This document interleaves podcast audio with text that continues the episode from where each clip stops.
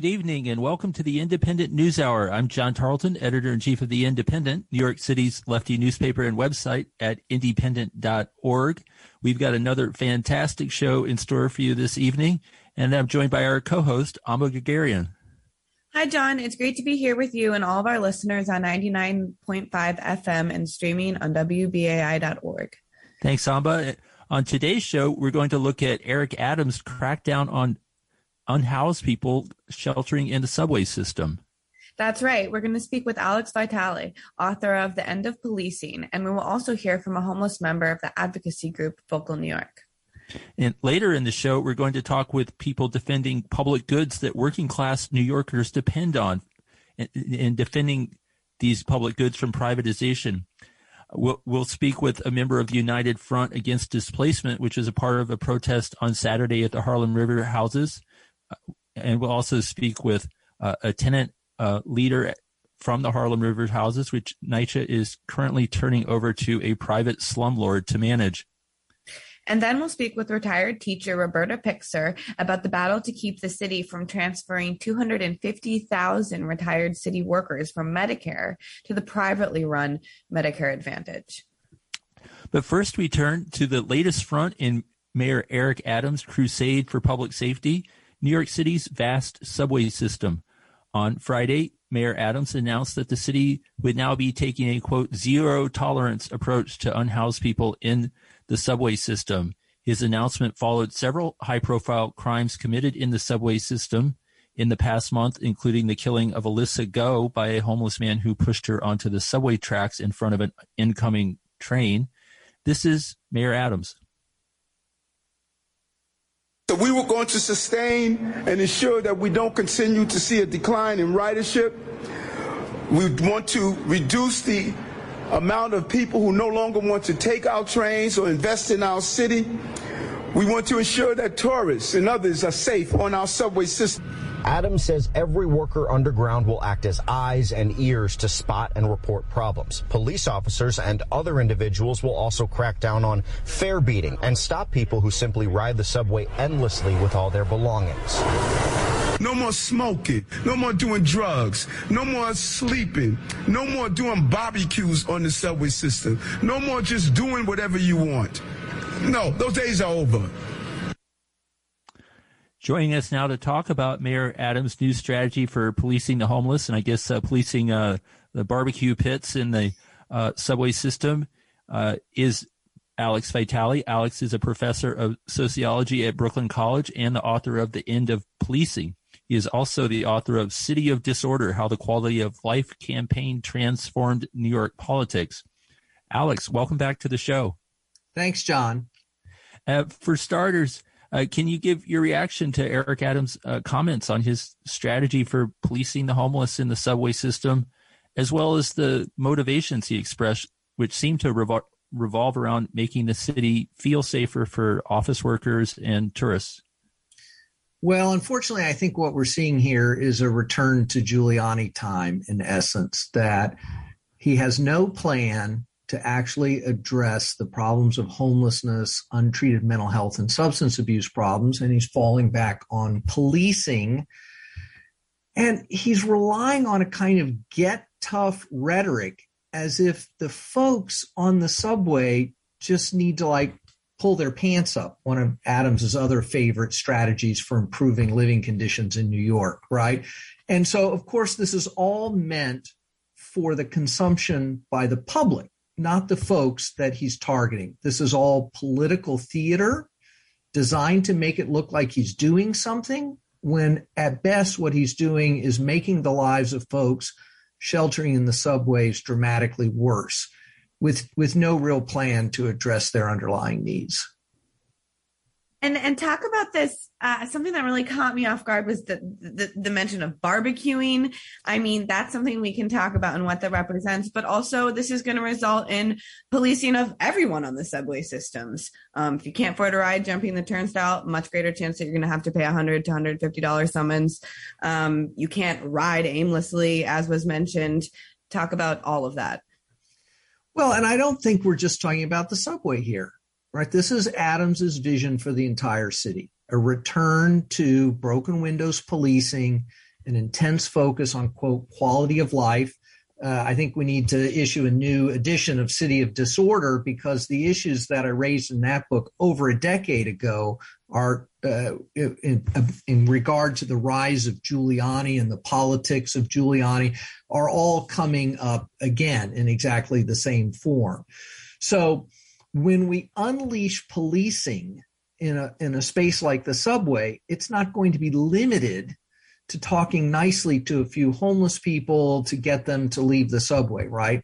Once those officers are present, they will be drawn to all kinds of behaviors that are going to result in the criminalization of young people for you know disorder so-called disorderly behavior the, the, criminalization of poor people, the criminalization of street vendor, you know, vendors selling stuff in the subway. So I think we're going to see a much broader kind of criminalization of the already most marginal populations in the city.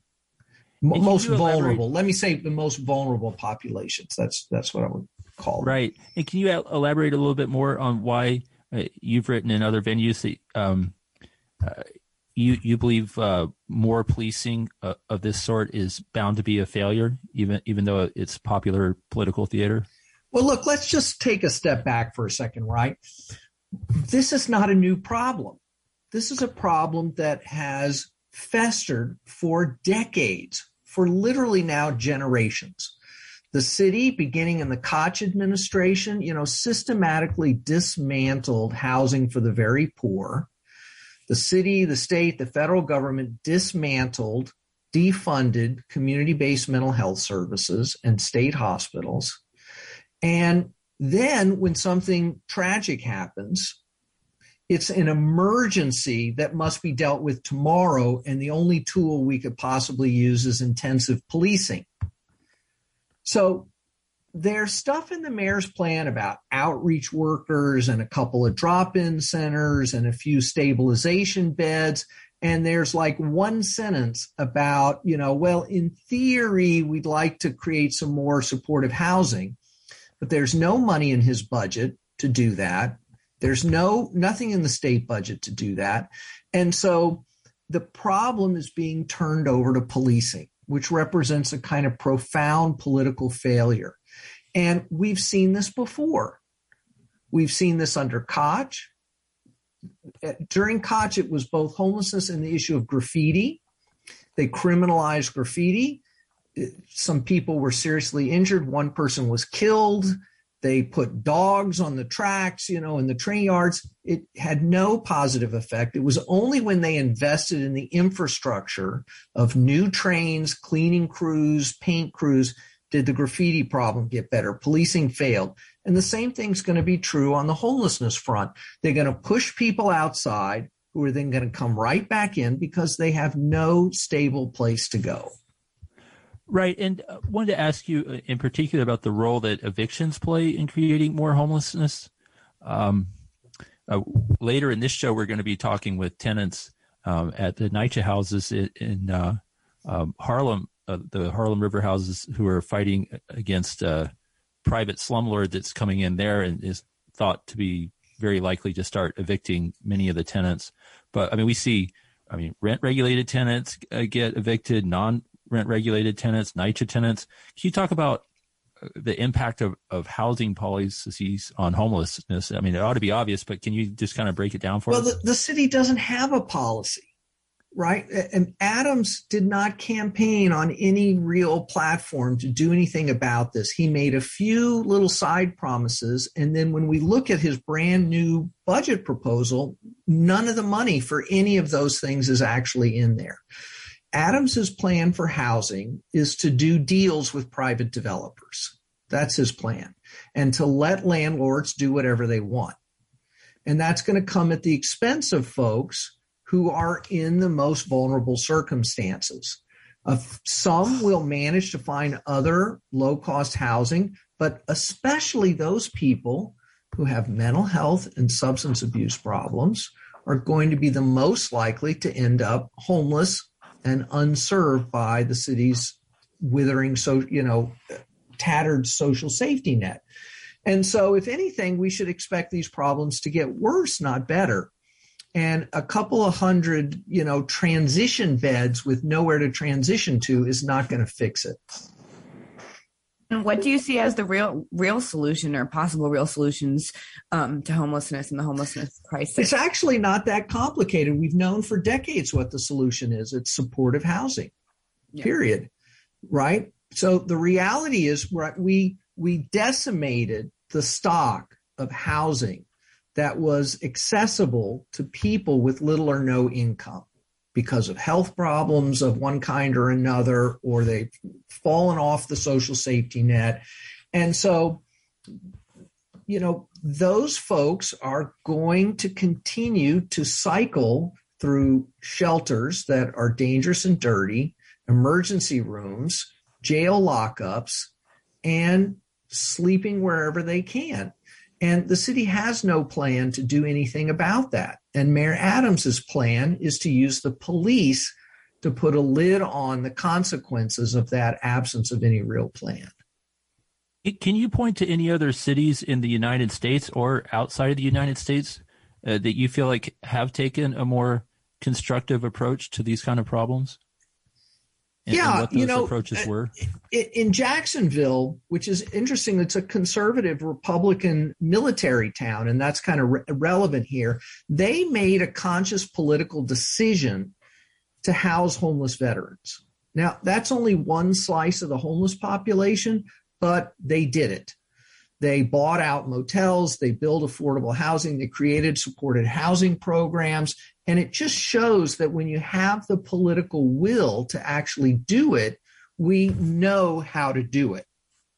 Other cities are trying to move in this direction. Austin recently, you know, bought out a hotel and then took money out of the police department budget that had been used to harass homeless people and used that money to provide the supportive services that allow people to remain stably housed, even if they have mental health, substance abuse, uh, income deficiencies, et cetera, so that there are social workers, clinical workers, income supports available for folks so that they stay housed. And that is the solution to this problem. And, and you know, there's all this uh, talk by Adams of wanting to get the office workers back into Midtown and all of that. I mean, do you think um, anybody's ready for the conversation about maybe how we start to turn some of the uh, unused office buildings into some uh, form of uh, public housing? Is, could that? Well, you know, d- during the pandemic, we converted hotels into emergency housing and some support services were provided and and this was a really positive development but the minute that he could de blasio forced people out of those hotels and back into homelessness which is probably part of why the situation in the subway has gotten worse. And so we need to have a comprehensive plan, whether that's converting commercial space into housing, converting tourist hotels into housing, or just building more housing. And this is the thing that uh, you know both liberals and conservatives absolutely refuse to do you know, Giuliani shut the door on the idea that city government should be in the business of actually developing housing and housing people. And ever since him, Bloomberg, de Blasio, Adams are relying on free market strategies with little bits of like government set asides, like the 80 20 program. And this is going to do nothing to address the problems of mass homelessness. Right. And so, what do you tell people who are alarmed by the recent murders of Alyssa Go and Christina Yuna Lee, who were both um, killed by homeless people recently? Uh, what's your response to people who are saying, lock them up? Well, first, it's not going to work. And second, w- yes, we need outreach workers. We need a massive uh, group of outreach workers who can go down into the subways to talk with people and to create a more stable situation for the folks that are down there, to reduce the degree to which folks are disrupting the subway for other people. So I agree there need to be immediate interventions. But sending armed police is inherently destabilizing and may actually contribute to more violence because people don't want to be arrested or forced into hospitalization, in part because they know that neither of those things will do anything to solve their problem. So let's get some peer-to-peer outreach workers and other kinds of outreach and mental health outreach workers out there to, to talk to people, to monitor people, to offer people what limited services are available. But introducing the police is counterproductive and in, inhuman. Inhuman. And and frankly a violation of international law because people have a right to seek secure shelter. And we're not doing that. We're criminalizing them when they attempt to do so Right. And uh, in, terms of the city's uh, priorities, uh, Eric Adams recently released his proposed city budget for the coming year. Uh, it envisions a 3% budget cuts to most uh, city agency, but no reduction in funding for the NYPD. Uh, I think here in a moment, we're going to go to a clip of Mayor Adams speaking about his budget. Talk about the major challenges we're facing at this moment. There are three significant issues that would affect the budget and our fin- financial stability. First, public safety. Every New Yorker is rightly concerned about the rising crime and other threats to our quality of life. Second, our city's economic outcome is picking up steam, but that recovery will be delayed if New Yorkers do not feel safe in our city. That is why every single action we are taking places public safety and justice at the center of the decision making process. Well, unfortunately, his his idea about public safety is the opposite of justice. When when we hear this quality of life language, what that means is austerity. What that means is enabling more austerity. So he's going to continue to cut the city's most essential basic services and then manage the resulting problems through intensive and invasive policing. And one of the effects of this is it's going to radically drive up the population on Rikers Island, which we know is a nightmare that's completely mismanaged and is killing people on a regular basis. So if we're really concerned about saving lives, we should be just as concerned about the lives of folks who are housing themselves and the, sheltering themselves in the subway system as we are about the te- terrible tragedies that occur to subway riders. All of these things need to be considered. All of these people are human beings. And the mayor has made it clear he does not care about the lives of these people living on the subways. And uh, just, uh, I guess, taking a, a, broader angle lens, uh, when it comes to addressing homelessness, I mean, obviously the the the city you know doesn't want to spend a lot of money on it um, because that would inconvenience uh, I guess wealthy taxpayers. But also, to what extent do you think uh, you know government policymakers and and the private sector essentially see homelessness as sort of a, a form of social discipline that uh, reminds everybody else who does have a roof over their heads of what could happen to them if they you know don't uh, uh, produce uh, enough in our capitalist economy. I mean, I think it, it obviously can have that effect, but I don't think most people directly identify with the people they see on the subway because it's pretty obvious that those folks are suffering from pretty severe problems that most people consider themselves somewhat immune to. And we have, you know, capitalism in Europe, but we don't have this kind of mass homelessness. And we had a, you know, predatory capitalism here in the United States up until the 1980s without this kind of mass homelessness. So what what we're seeing is an an, an intensive long-term commitment to austerity backed up by policing. And one of the consequences of that is going to be mass homelessness and the disruptions that go with it. And and you know, you mentioned how the population of Rikers will be rising as a result of this extra policing of homelessness and marginalized communities in New York. Uh, as you said, Rikers is in tatters now. That is very serious. Rikers has been in tatters. Conditions are heinous, and the um, the the head of docs the department of commissions was just changed to someone who was definitely less reform friendly. We had hunger strikes from people inside of rikers in the past couple months because of how deadly the conditions are. 15 people died last year. So your thoughts on adams bringing back a new and better trained plain clothes unit calling for the reversal of bail reform calling for subway fare evasion to again be arrestable an arrestable offense Look, Adams has made it clear he's going to do the bidding of the police and corrections unions, which means there's not going to be any more public oversight. There's not going to be any accountability.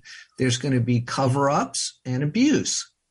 And I think that's what, what we can expect here. Now, he will try very hard to paint a certain, you know, happy face on all of this with all this talk about, you know, body cameras and special training. But we've got an ocean of research that shows that stuff doesn't work. And my big concern is, you know, what happens when there's another Amadou Diallo? What happens when there's another Abner Louima? What happens when there's another Kalief Browder? Because Adams is creating the conditions that make those kinds of tragedies much more likely to occur at a time where I think huge parts of the public will be infuriated by it. Right, Ab- absolutely, and, and and the protests were so strong just less than two years ago, and and it's like it, he's trying to pretend that never happened. Um, but one more question before we have to uh, go, and we we have uh, another great guest uh, in, in, in, waiting in the wings. Uh, but uh, uh, your thoughts on I, I kind of call it the citizen appification of everyday life. Just the way the kind of the media environment we're now dealing with in this in this city of 9 million people where any single criminal incident can become so strongly amplified uh, you know through the legacy media social media. Um, i mean these are all uh, you know uh, tragic events yet it, it sometimes feels like the media makes it feel like we're living in a, a, small village, but we're living in a city of nine million people, and it just seems like there's no way we're ever going to uh, erase all crime. Yet this uh, super kinetic media environment, um, I, I, don't know, it seems to kind of create a a, a, dy- a, dynamic where at least part of the public uh, is kind of constantly kept in a state of fear you know these these kinds of videos get amplified when they fit a pre-existing media narrative.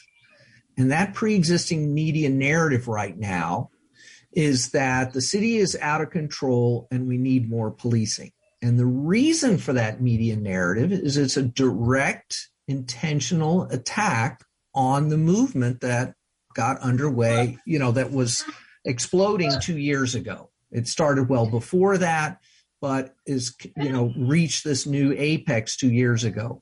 This is an, a direct attempt by media to undermine oh the oh idea that we need to invest in communities, not in policing.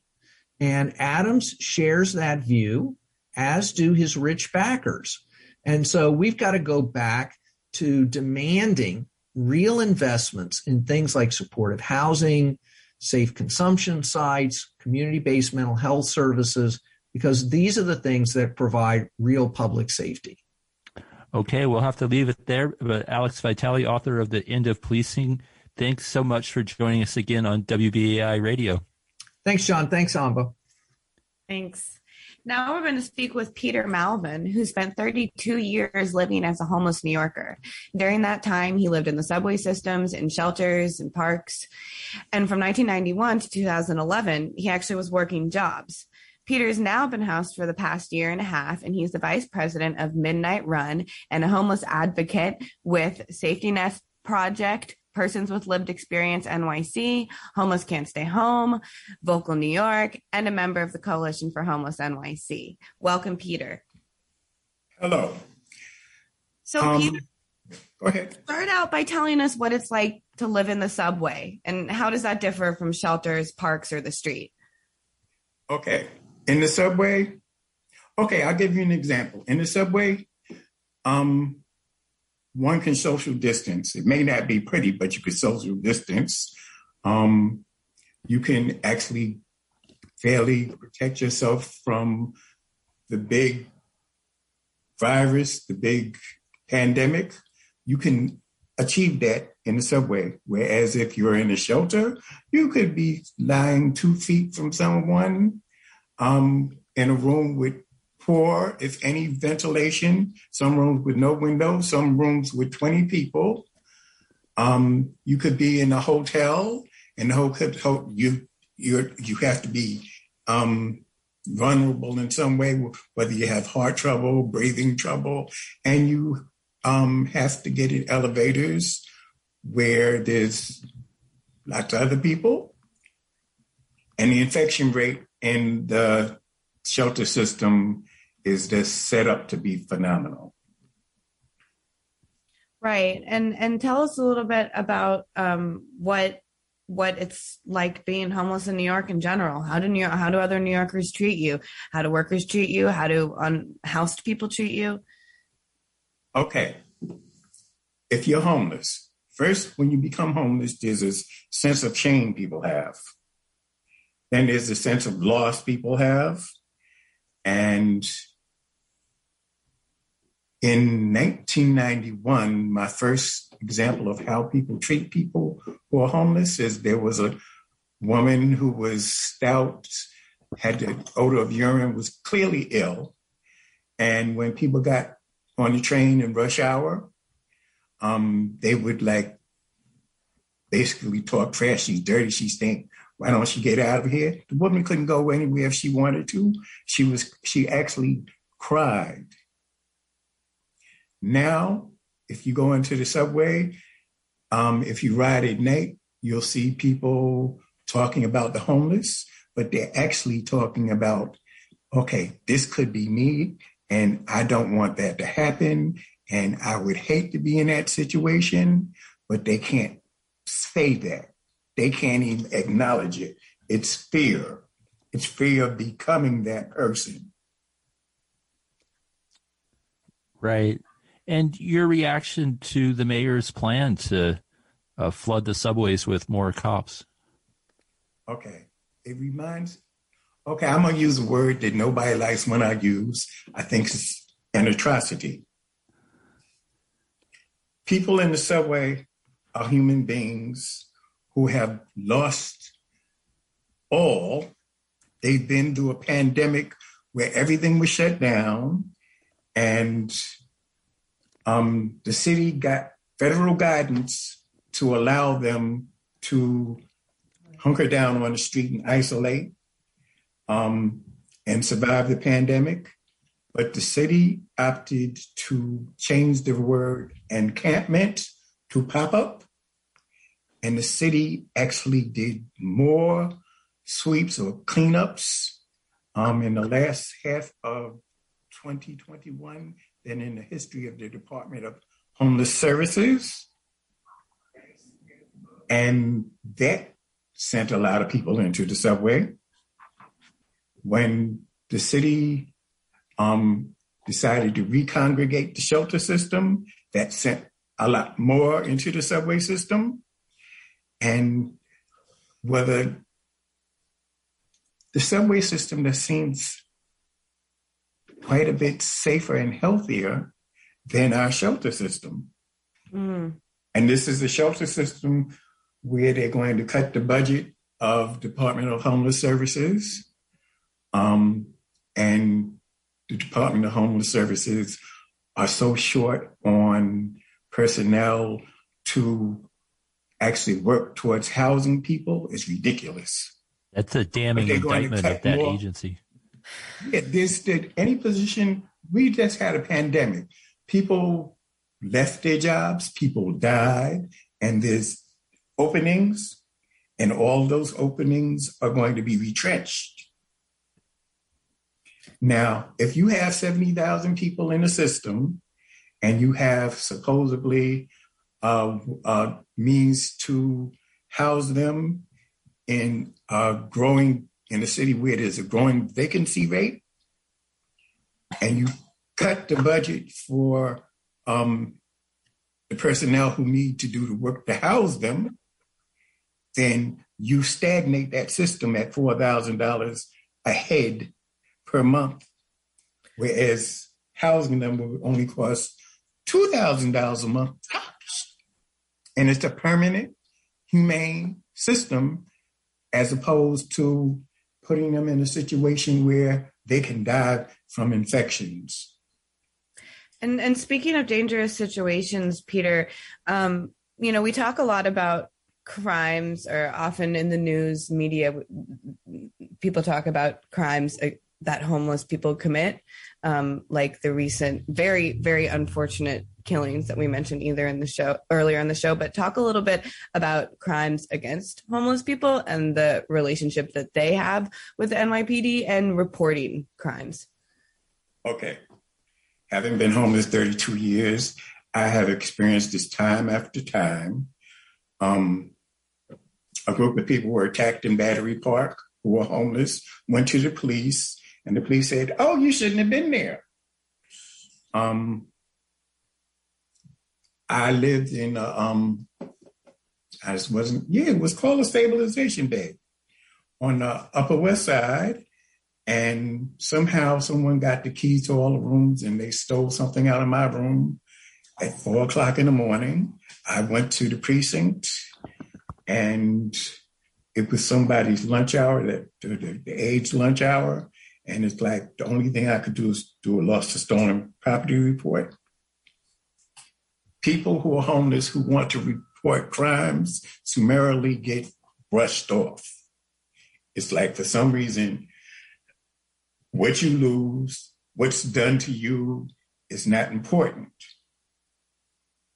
It's like you have lost your value as a human being, and that's the way you're perceived by the powers that be that are there to uphold your rights as a human being and a citizen or just the human beings. They, they, they forgot about human rights. You don't have lots of money. You don't they perceive that you're not putting into our budget or our union um, to get our salaries, and you're treated like you're a non-entity for right. getting that four thousand dollars a month. Right, and uh, uh, you're listening to WBAI ninety nine point five FM. We're talking with uh, Peter Malvan. Uh, he was unhoused for more than three decades, living on the streets in New York. He has been house, had a home for the past year and a half, and he's the vice president of Midnight Run and a homeless advocate with the Safety Net Project. Uh, Peter, can you talk about the the many years uh, when you were both uh, houseless and also working? How, how, difficult was was it to make that uh, happen? And well, to me, it wasn't all. In retrospect, it was difficult, but then again, this is New York City, and it wasn't. The reason it wasn't was because I could use New York City recreational centers to clean up. Um, since I was working, I could go to McDonald's and wherever else, so I could change clothes in McDonald's bathroom if I had to. Um, I found places a lot of times, even when I was working, I slept outdoors. I had sleeping bags. I'm the type of person who has a tendency to isolate anyway. And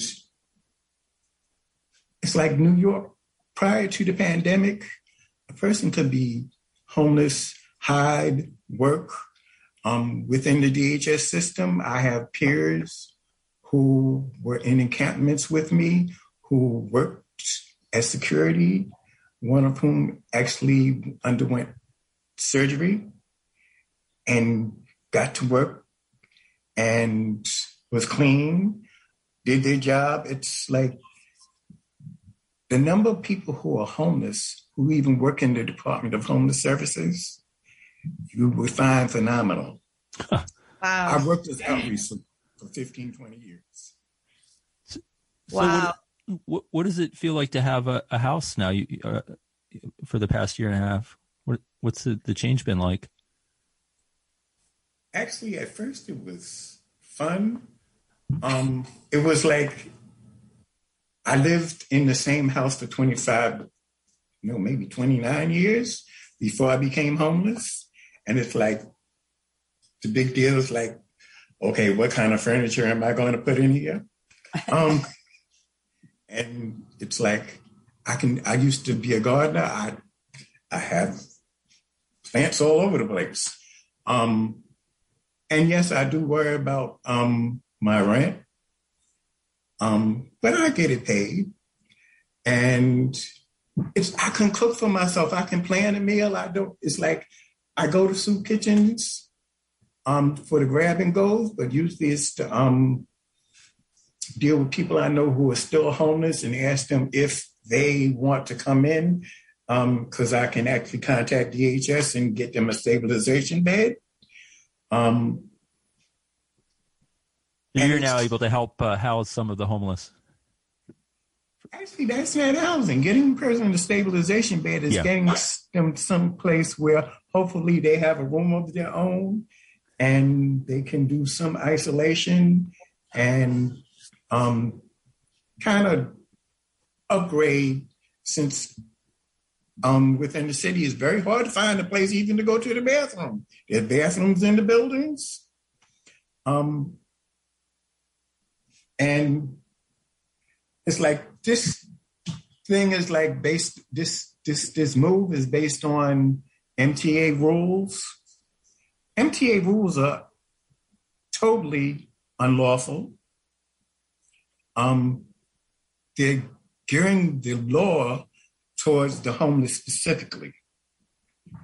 Um, people bring motorcycles, scooters, people bring merchandise that's being transported from one place to another. But if a homeless person brings a car to the subway, they've broken the MTA rule. And speaking of um, you having your house now and and and being made to go into the subway, um, can you talk about the relationship between evictions and and homelessness? Uh, we're about to speak with some tenants who are uh, fearing evictions. Um, also, the eviction moratorium just expired for the first time in um, New York and in the state. There's 700,000 people, I think, who are waiting to be evicted now. So, or open eviction cases. So, can you talk about how many people that you know went from eviction to homelessness in that sort of pipeline? This is our last question. Okay. I lived in a neighborhood where they were stable.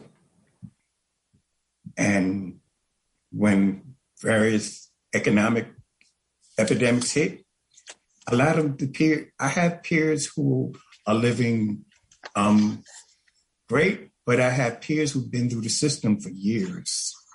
Um, when they lost their homes, they had no place to go. They, either they went in the subway if they had shame, or if they knew about social services, they went into the shelter system. A lot of them have died in the shelter system. And actually, it's like, I don't know whether it's the mayor or the governor or the president of the United States, something has to be done because all of those people will also be under the auspices of being criminalized and not being able to get back on their feet because they have criminal records Right. and can't pass a background check. and they can't pass a background check. Um, I think you you your your audio went out there for a second, Peter. But Peter Malvan, um, homeless advocate and organizer, now housed. Thank you so much for sharing your experience with us and all of our listeners on WBAI. We we really truly appreciate it. May I add that we sued MTA over its unlawful um, rules. I'm part of Urban Justice and the Safety Net Project, and we actually sued them. And We could use all the backing we can get and all the witnesses we can get in order to, because if we can back them down on the rules, we can back the mayor's plan and everything else down. And move some money into housing. Yes, absolutely. So everybody support uh, Vocal New York, Coalition for the Homelessness, Safety Net Project, Midnight Run, all these organizations. Peter, thank you so much. We are going to go to a short music break and then we will be back with United Front Against Displacement and the Harlem River Houses.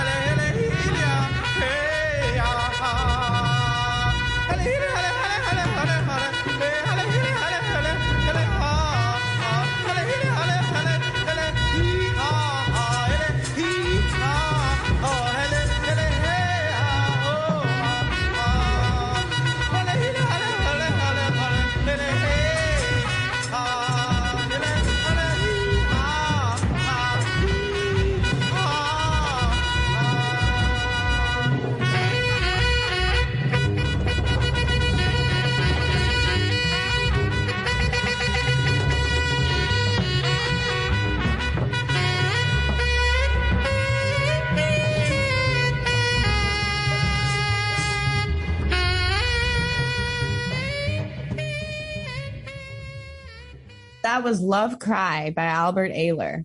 You are listening to the Indypendent News Hour on WBAI 99.5 FM and streaming on WBAI.org. I'm Amba Guerguerian here with my co-host John Tarleton. Now, turning to our second segment, Slumlord CNC Management has just taken over the Harlem River houses and Linden houses from NYCHA. This means that the tenants of the complexes are no longer protected by Section 9 public housing laws and instead fall under Section 8 low income housing rules, which are less protective. This privatization and gentrification scheme is being pushed by Eric Adams and puts roughly 600,000 people living in NYCHA buildings at a greater risk of eviction and bad conditions.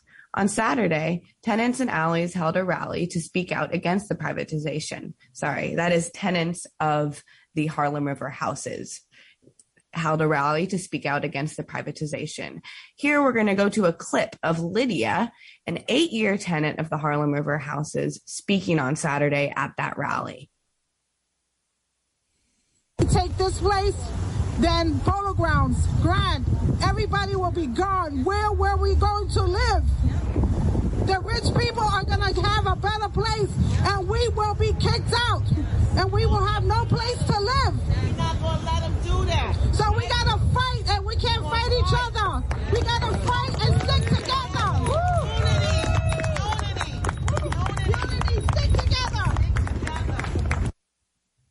Here to speak with us more about all of this are Vanessa, a tenant of Harlem River Houses, and Ryan, an organizer with the United Front Against Displacement. Vanessa, you're also a member of the organization, but welcome both of you to the show. Thank you. Thank you for having me. Thank you. Yeah. Very glad to be here. Thank you. Thank you for being here with us. Um, Ryan, we're just going to ask you first um, what is happening at Harlem River Houses and how did we get here? Explain this privatization move. Yeah, well, basically, going back several decades, the federal government and both parties have decided that public housing should go the way of the dinosaurs. And they've been pursuing one policy after another to transfer public housing over into the hands of private management companies who are funded and financed by the big banks. And there's been a series of different programs, uh, most recently, the RAD and PACT program, and then the Blueprint for Change, which is a New York specific program uh, that's being reintroduced this year. Uh, Harlem River was privatized and basically just handed over to CNC, who already is uh, working to drive tenants out, harass people, uh, and uh, stands to make uh, quite a large profit off of this whole scheme at the expense of, of everyone who pays taxes. Right. And so now, Vanessa, tell us about the privatization, the experience of it. Have you noticed any changes in your building, harassment conditions? No, I haven't noticed any changes. Oh, I do notice that they they come around with their little brooms and they sweep the hallway, and that's about it. My neighbor Lydia, that you listen to, she mm-hmm. had garbage in her incinerator for like 18 days. Then they took over and she tried to get that fixed. They told her wasn't anything they could do. It was in the same way in my building, but I took to Twitter. Somebody, I caught somebody's attention and mine got magically cleared like ASAP. It's like, I'm not afraid of being homeless. I've been there, I've done that, but I wasn't on the street. You know, I would rent rooms. I stay with a friend here and there. I was going to school. I'm keeping them 4.0 GPA. I'm just worried about my granddaughter. We, we, wish what we're going to do. If it does happen, what would we do? I'm 62, retired EMT. Where am I going with her? I, I would have to go out of the state, and I don't want to live in anyone else's house. CNC had taken over Linden. Linden has no heat, no hot water. Some don't have water at all. Some don't have gas. And here it's not going to be any different. It's already starting. They're very rude when you try to approach them to say something about the like the garbage situation, you know, and I'm just not going to sign a lease. I'm working with Ryan and UFAD, and we're just going to keep protesting and we're just going to keep fighting. And I do believe this is going to turn around, but we just got to make it bigger and thank you guys for having us. Um, I was on with Reverend Whitney at one point with the same issue. So it's it's an egregious situation that got has has to stop because there's going to be thousands and thousands of people homeless. Like in Ocean Bay, I think it's called the development. They moved them out of their homes allegedly for six weeks to fix up. They never got back in. Over 80 families are homeless somewhere in New York City, families with children. It doesn't take six weeks to do a two week job if you're going to renovate an apartment. And so, mm, I'm sorry. No, no, it's okay. You're speaking about the the Ocean Bay complex. Ryan, give us a little background on that and and it sort of being the pillar of example for this privatization. Yeah, well, the, the whole thing with this privatization is claiming the federal government doesn't have enough money for housing, so you got to bring in private companies. And of course, we see how much the military budget goes up each year. So clearly, there's money to go around, just not the priorities aren't housing. So Ocean Bay was privatized, I think it was five, six years ago. And uh, it was supposed to be the model for New York City. And it was a disaster. As Vanessa mentioned, a number of families, they signed this temporary move agreement where they're going to move out and then come back after the renovations had been done. And around 80 didn't get to come back at all. The private management company used a few loopholes to say, which are designed loopholes, oh, you're not in good standing, you can't come back. Since they've taken over uh, the privatization, they've had the highest eviction rate per capita of any development in New York City. And what's more, the repairs are so shoddy, and this is not an exception. It's typical to other uh, privatized developments we've gone and investigated. The repairs are so shoddy. We actually, on our Twitter, recently posted a photo a tenant sent uh, that um, showed the tenant sent out that the, the siding of the building they fixed up five years ago was already falling off in big chunks. So tenants are very worried. What's more, uh, slumlords, not just like CNC, but also Reliant, who was one of the companies managing the building in the Bronx that caught on fire, are taking over private uh, privatized developments. And tenants are very worried about the fire risks when these companies take over and shut off the heat, as CNC has done at Linden houses, especially when their repairs involve tearing up the fireproof floors and so on. Yeah, Vanessa, uh, we, we have to wrap up in a minute, but can um, can you talk about uh, Saturday's protest and if people at Harlem River houses uh, want to do more of that? And are y'all, what kind of communication y'all have with other NYCHA houses that are facing uh, similar situations? Um, well, we plan to do more. We plan to uh, this Friday go to CNC's office, their main office on Park Avenue, and stage a protest there. Saturday was really great. We had a lot of support, especially from Boston, because this is nationwide. It's just not New York City. And we had, I wish we had enough more tenants, but as we keep going and knocking doors and giving out flyers and really showing these people, showing the tenants what you're going to get, hopefully it'll get bigger. I think that our ultimate plan would be a march on Washington because Obama put this in place. But the swipe of the pen, Biden can take it away. So our protest on Saturday was really successful. We had a lot of media coverage. I understand you guys were there. Thank oh, you. Oh yeah.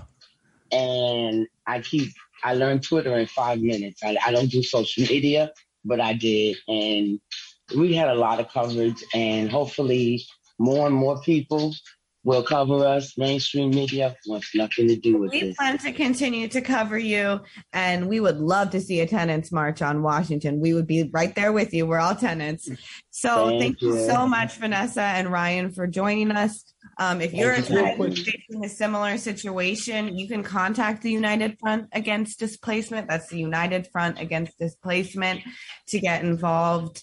Thank you so much for joining us. Can I just say real quick the protest for those who are interested 11 a.m. on Friday at the corner of uh, Park and East 121st. That's 1735 Park Avenue.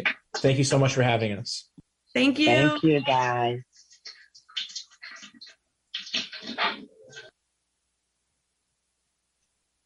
Okay, we're going to take a short music break and come back with our final guest.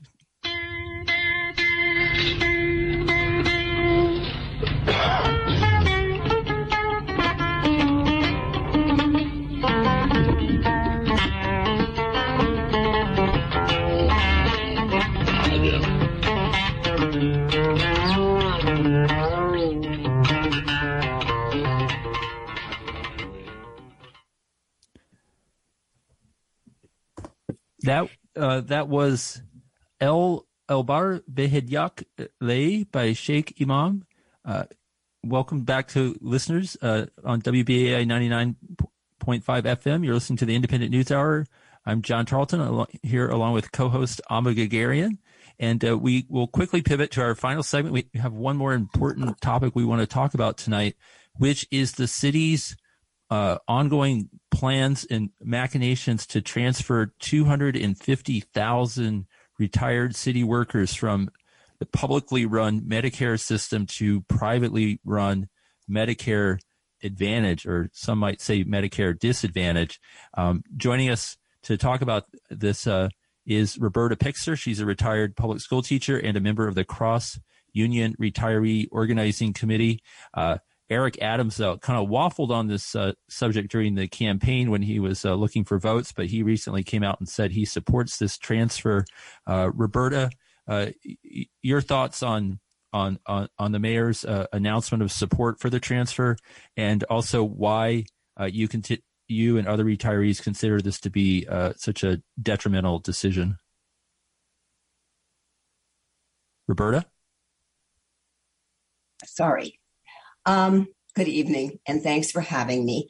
I'd like to say, first of all, that the thread for your program tonight is basically the same that we people do, we are non entities, as Mr. Malvan said. We stopped producing for the city, so we're non entities. We can be sacrificed. People are living in public housing, so they can be sacrificed. It doesn't matter. That's why we all have to get together, all of us, and fight together. If there's a march, I think the retirees need to go, the people in public housing need to go.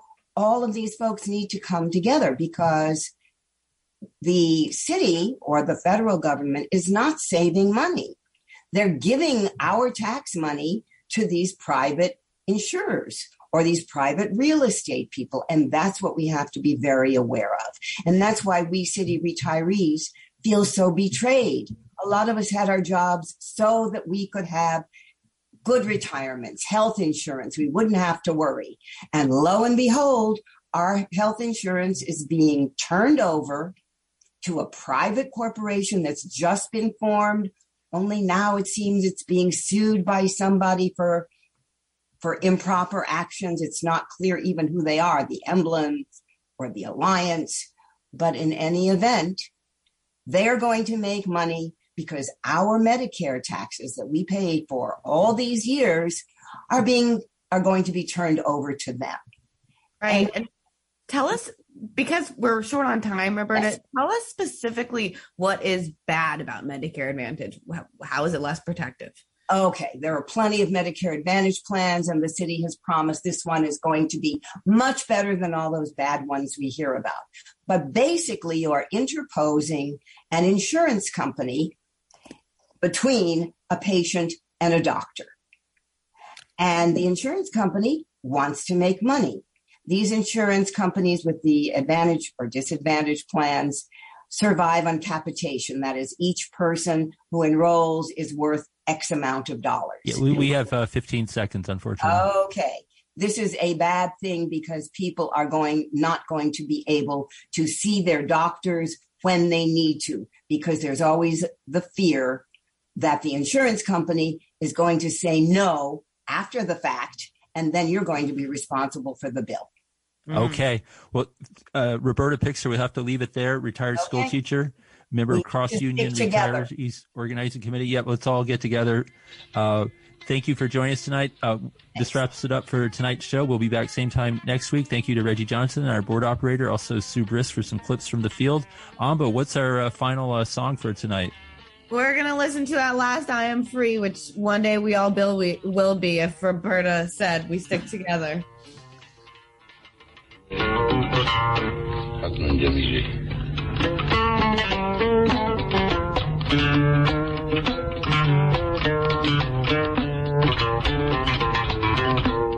البحر بيضحك ليه ليه ليه وأنا نازلة.